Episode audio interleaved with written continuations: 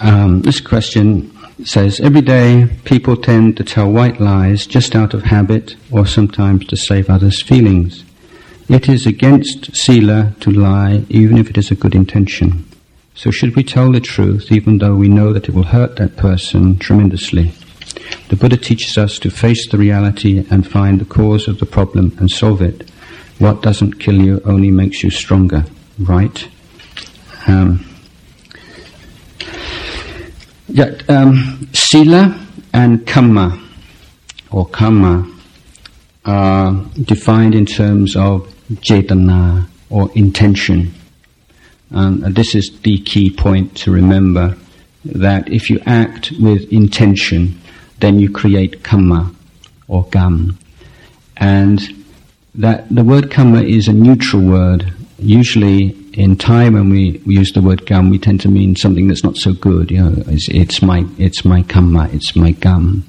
But actually, that, that word itself, in its um, original meaning in Pali language, um, simply means an action, and that can be a mental action. That means thinking, dwelling on something in your mind intentionally um, is is kamma, and it will have a result um, which will harmonize with the nature of the intention. For that reason, if we um, analyze particular kinds of actions, we say, is that bad karma or good karma? Is it karmically significant? The um, the main criteria is was it intentional or not. So let's say in the case of a white lie, the question is was your intention to say something that wasn't true? If you say, well, yes, but, you know, then, but then you have to leave that but aside for one minute. The point is, it's yes. I intended to say something that wasn't true. So then kamma has been created. But the, the weight of the kamma, the significance of the kamma, uh, will depend on the, the reason for telling a lie. If you told a lie out of malice, um, to deceive somebody, and that person was very dear to you, or someone who, who was uh, your benefactor, or your parents, for instance, um, then if there's a strong negative um, emotion in the mind, and the person is someone who has been kind or beneficial to you in the past, then it'd be very heavy kamma if you told a lie because you wished to save somebody's feelings, or if you spoke the truth that would hurt them, then it's still kamma, but it would be a very weak kamma, um, because the intention wasn't um, accompanied by an unwholesome emotion or reason. So killing um, is always bad kamma, but there's a big difference between someone uh, who plans ahead and f- tries to think of a way of killing that person that will really be painful um, and delights in the pain and the death and the killing of a soldier who's been conscripted into the army against his will. Um, he still kills if he pulls the trigger intentionally and, ki- and shoots somebody, but the weight of the kamma is different. Now, going back to the the point about lying, um, the one of the reasons why telling the truth is so important is that it um, telling the truth, perhaps more than anything else, um, creates a sense of trust between people. You know, even if someone says something every now and again, say it's your boyfriend, your girlfriend, parent, that, that hurts your feelings, you know, at least you know that if you know that they're not lying to you, you ask them straight out, did you do this? You know, did you say this? Um, and they, and they say yes or no. If you know that they're telling the truth, even though sometimes it's, it's, it's painful for you, it's preferable, I would say, than not knowing whether you believe them or not, and always having to did they tell me the truth or not. So, if uh, in a relationship, um, let's say you've asked somebody um, some important question, say 99 times, okay, and every single time they've told you the truth. And then the hundredth time, they tell a lie. Now, do you see that that one lie will have more weight than the 99 truths that preceded it? Why? Because you never can wholeheartedly believe that person ever again. Because once you know they've, they've lied to you once, then obviously, well, why not twice? And they say, well, this was a very special occasion. But yeah, why can't there be other special occasions? And, and we can always uh, lie to ourselves, can't we? And, and um, in Thai we say, kau kang ing, you know, just take your own side and, and find reasons to justify your behavior. So it's like, you know, once you get that first crack in the wall or in the dam, you know, it just, once you've, also once you've lied to somebody once, there's some kind of taboo has been broken. And then the second time is easier, and the third time is easier. And uh, most of the other, you'll see also that these um, these precepts um, are connected.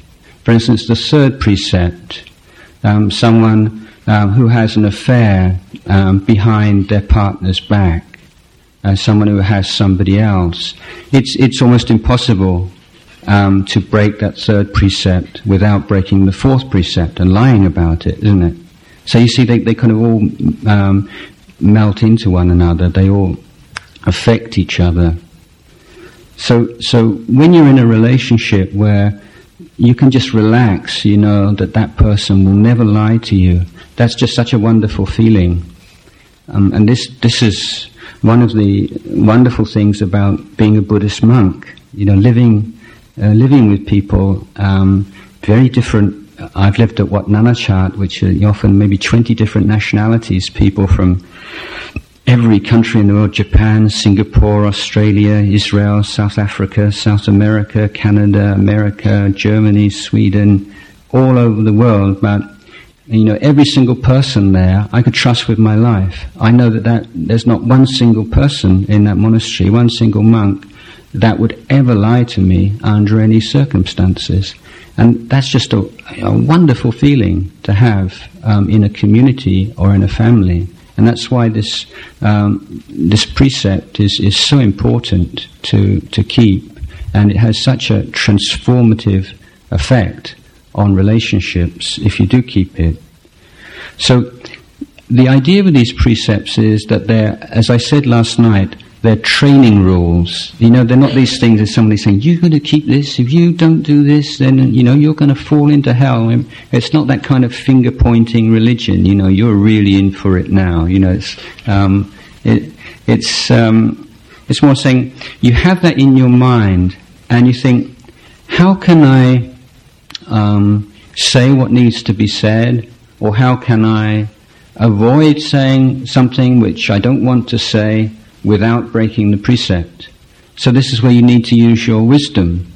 You know, perhaps uh, not to say anything at all, uh, or even to change the subject, or to find some way of, um, if you're really sure that what you're going to say would be unbearable for that person, not to deceive the person, uh, but to uh, deal with the situation in a way which you're not undermining trust and in which you protect your precept. So the uh, my teacher says, if you protect your precepts, your precepts will protect you. So that's, that's a real protection for you in your life. Mm. Okay.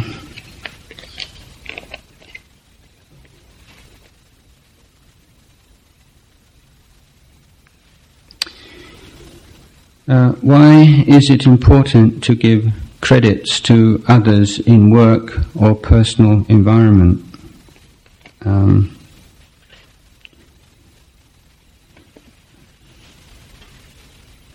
uh, to give credit to others, well, I think uh, firstly, one part of training your mind and something that really you can feel makes your mind more beautiful and makes your mind more noble is that willingness to recognize the goodness and the achievements of others.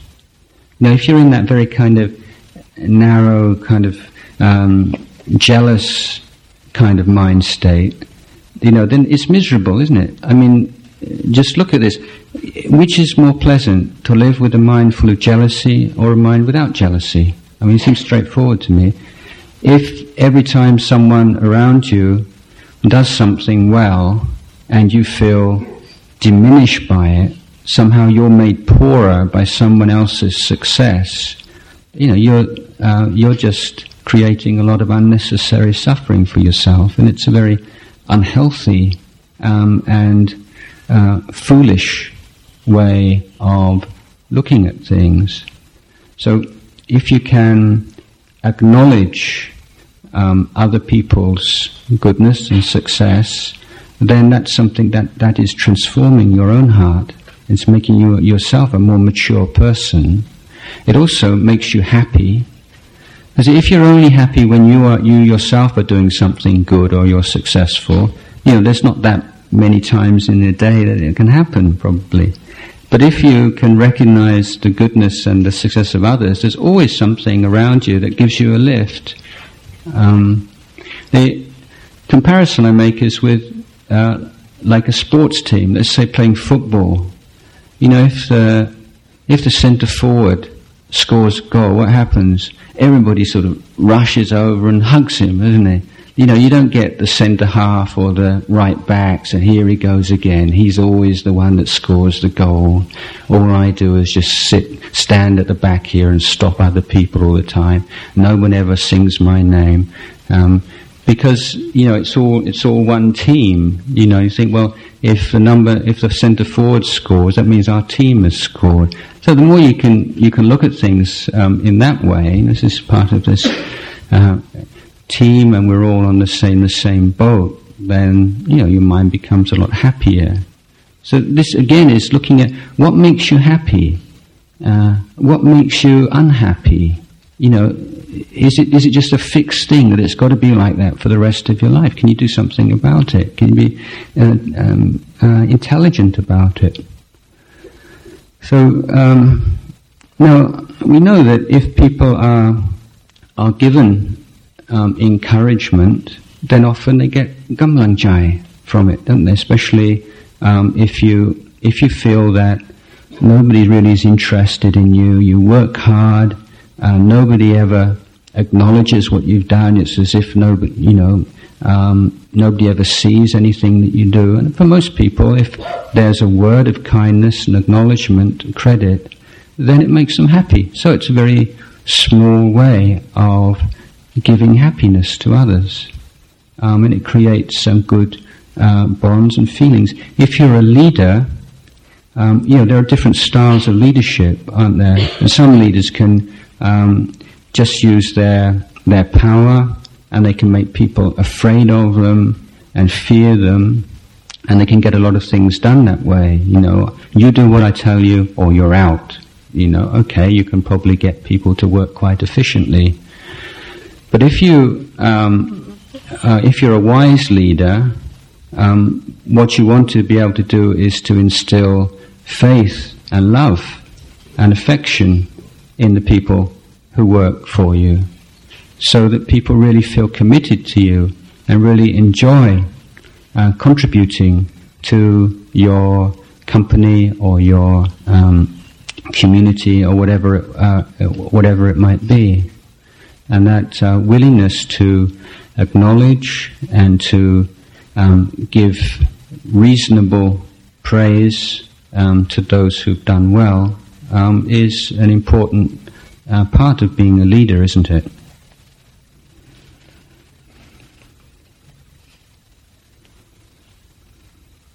Um, next question How can you control your emotions when situations are not going the way it should? well, this question is um, has the answer in it. You see, can, you, can anyone pick it up from the question? How can you control your emotion when situation is not going the way it should? Hmm. Well, what's the way it should go? Uh, you know, if you think it should go my way, yeah, well, you're, you're going to have this problem a lot. Um, because very it's very rarely that things go your way, is it?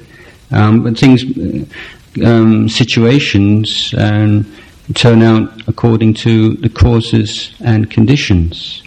Um, and when one is willing to just to bear with or to hold that sense of uncertainty in the mind and not to fight against that, then you're ready. Or we don't like it when things are not sure. Yeah, I want to know, you know, what actually is going to happen right now? What's this, what's going on, you know? But often things are in a state of flux and the wise person is able just to hold that. Yeah, you don't have to have everything sorted out and everything fixed right now. You're willing to just to bear with that and just to see how things unfold. Because often if you act too quickly um, and prematurely, um, then even if your action might be the correct one, it won't have the uh, most beneficial effect. So this is what we call rugalatesa, you know, knowing time and place and not just that kind of impatience to get, just get this sorted out, get this out of the way, get this resolved. Um, so when you when you appreciate, you know, whenever you you involve you're involved in something, um, it's either going to work out how you want it to work out. It's going to work out even better than you were than you thought, or it's not going to work out um, how you thought it would, or it's going to be absolute disaster. You know, you, you plan ahead. You're, you're, you're ready to recognize you have a, like a plan B. Um, okay, yeah, I, re- I really want it to be like this. But you think about it beforehand. Yeah, but what if it isn't like that? The, the power of craving, you see, the more you want something, the more obsessed with something, the less willing you're, you are to stand back from that and look at the other possibilities. You, so you, in English we say you put all your eggs in one basket. You know, it's got to be like this. If it isn't like this, you know, it's going to be absolute terrible. You know? um, and so you have a lot of fear, tension, anxiety, um, and you lose that flexibility of mind, uh, which enables you to adapt to unexpected circumstance. So the more rigid your mind is, the more you've got things worked out. I want it to be like this, it's got to be like that. The more rigid you are, the less flexible you are, the less you're going to be able to adapt to circumstances. And recognizing that um, your input into any any situation um, is very rarely the only input you can do um, a piece of work really well, but maybe your superior doesn't like it, or maybe um, uh, somebody else uh, criticizes you or, or, takes your work and, and um, um, spoils it. There's all kinds of things that can go on, aren't there? But you know, this is the way the world is. It's like this. It's just this way. You know, you, you know, this is what the world is like. People who have got um, greed in their mind, hatred in their mind, delusion in their mind. That's that's what they can do. This is what greed can do. You know, rather than thinking it's this particular person, oh, he's so selfish, she's so jealous, he's this and she's that. You you don't perceive it in terms of person so much. You perceive it in terms of, oh, look look what greed can do when it takes over someone's mind. You know, that's awful. Um, look what hatred can do to somebody.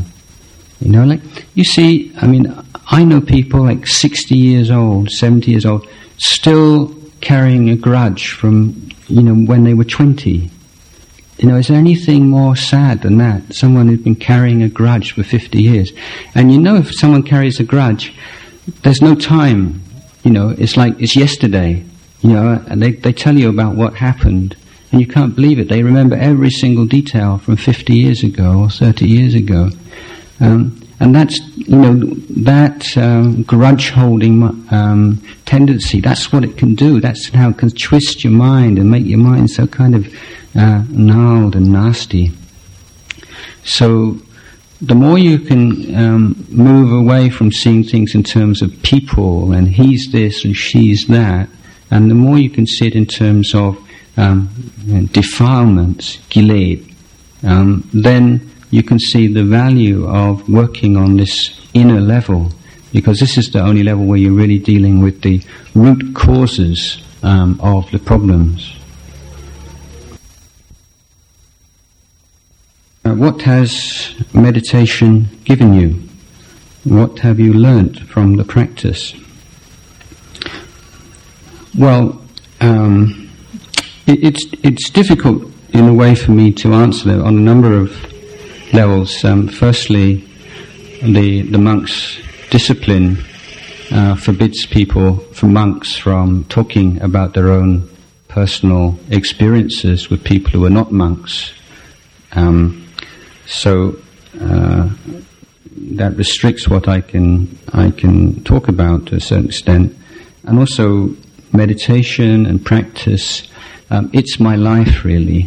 Um, it's been my life since I was 18 or 19, and I'm I'm 47 now. So, I mean, I can't remember a time when I wasn't meditating, or I can't remember a time when it wasn't an, integral part of my life. Um, as you meditate more and more, then the distinction between periods of meditation and when you're not meditating um, become a lot less clear cut. Um, it's a matter of maintaining a particular level of clarity and awareness um, through every minute of the day. But I would say that I feel um, extremely happy with my life um, and extremely content and satisfied with my life.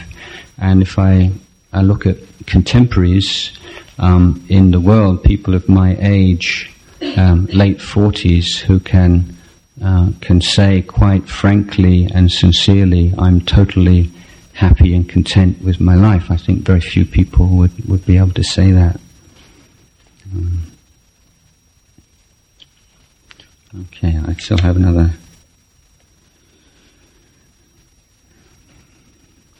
um, compared to Christianity that views homosexuality as immoral and unnatural, does Buddhism have a view about homosexuality? And is there a restriction on a homosexual man becoming a monk? Um, again, it's quite a this is quite a complex um, question. The the belief system religions have their books as their standards. Okay, so you can say it says in this book, on this page, you know, that's immoral. Um, but the problem is that nearly all of these books contradict themselves. And so chapter one says it's immoral and chapter two says it's alright. And so this is why you have a lot of arguments and different um, shades of opinion. Last, last year in the um, in a presidential election campaign, there was um, a gay politician who was campaigning in, in Maine on the northeast coast of the States.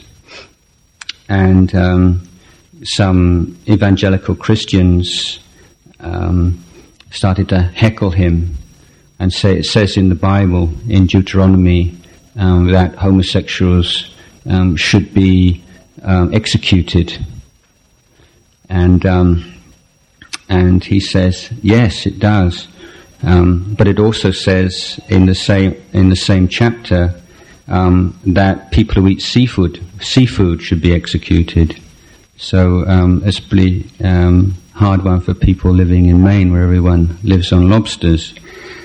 So uh, you know, if you take what it says um, in the Bible you know, there, there's the most, there's some chapters, the most incredible punishments for what we would consider the most minor of things, and what's immoral and unnatural um, is a matter for theologians. But I'm I'm not an expert on Christianity, but I'll talk about about um, Buddhism. There there is a I would say a spectrum of opinion in um, in Buddhist cultures But always, always remember that it's very hard to separate a religious uh, teaching from culture. And there are certain cultural traditions that become so entwined with the religious tradition that people um, are not aware that they're speaking about one when they mean the other. But as some evidence for the more liberal attitude of Buddhism, I would say um, look at the role, look at the um, status of gay, gays, gatoi in Thai society. I mean, I've never heard of um, gays, gatois being beaten up and uh, or killed um, for their sexual preference in the way that you do here, um, particularly um, say up to 10, 20 years ago in the States or even in England. Um, so there's not that kind of hatred, um, or there is a, in Buddhist culture, there is an acceptance of diversity, which I think is very mature. So in terms of um, tolerance and willingness to live with people who have very different kinds of lifestyle and very different kinds of personal preferences, I think Thailand's probably one of the most mature societies in the world, if not the most mature. It's very immature in some other ways, but in this way, it's very mature. Uh, I know. I'm serious. It's something that um, it's something to be really proud about when people start running down Thailand, because there's some wonderful things in this country that only when you go to other countries you really you really appreciate. Um, now th- there are there are restrictions uh, that, um, on um, certain classifications of beings becoming monks. It's a bit complicated because there is a, a Pali word called pandaka, and these are, different kinds of sexual deviants, like people with both a male and female sexual organs or neither, and all kinds of weird things like that. And they're rather obscure because these are words in a dead language from 2,500 years ago. So some monks and some monastic um, traditions would take this to cover homosexuals and saying that gays shouldn't become monks um, because of this prohibition against pandakas. But the question of whether um, someone we would call these days gay is in fact in this category of pandaka is a matter of some um, dispute. Um, I, have run um, a large monastery for many years, and I've had gay men wanting to become monks. Um, my own standard, and this is a standard that, that I know a number of my friends uh, in this same kind of position will hold, is um, the becoming a monk means that you make a commitment to refrain, abstain from all sexual behavior. Now, if someone um, has had homosexual um, relationships in the past, but is absolutely clear about um, giving up all sexual behavior in future, then um, I'm willing to give them a chance. Um, but if that person should be, um, in English we say camp or uh, you know, it's quite obviously gay, then this is another factor because of the uh, impact it might have on the reputation of the monastery. So if someone is quite overtly gay, you know, quite obviously gay, then that would be um, uh, probably a problem. Uh, I certainly would would not um, probably accept someone as a monk because that people might start to gossip and it might lead to um, some nasty rumors uh, which would uh, stain the reputation of the, of the monastery. But I, I know a number of gay men who have become monks and have become very good monks except of course living with other men, then they have to be very careful um, and very restrained. Um, often, um, as monks, we, we offer massage to our ajahns, and so things like that. Then, obviously, a gay monk would would not um, uh, would not participate in. But it, it, so uh, I don't see it as really kind of you know you know they're they're immoral and they're you know um, bad and something like this. Um, I mean, the causes and conditions for uh, for people um, being gay are quite complex. I think some from past lives, some from present family conditions. But uh, whatever it is, um, you know, it's a matter of is someone restrained? And if, if my own view is as someone, uh, if a gay couple, you know, live like a, an ordinary married couple um, and are restrained in their behavior and uh, have that kind of commitment, then I don't, I don't have a problem about that myself. Okay, that's uh, questions for this morning. Um, now it's your lunchtime, and so we can finish at this point.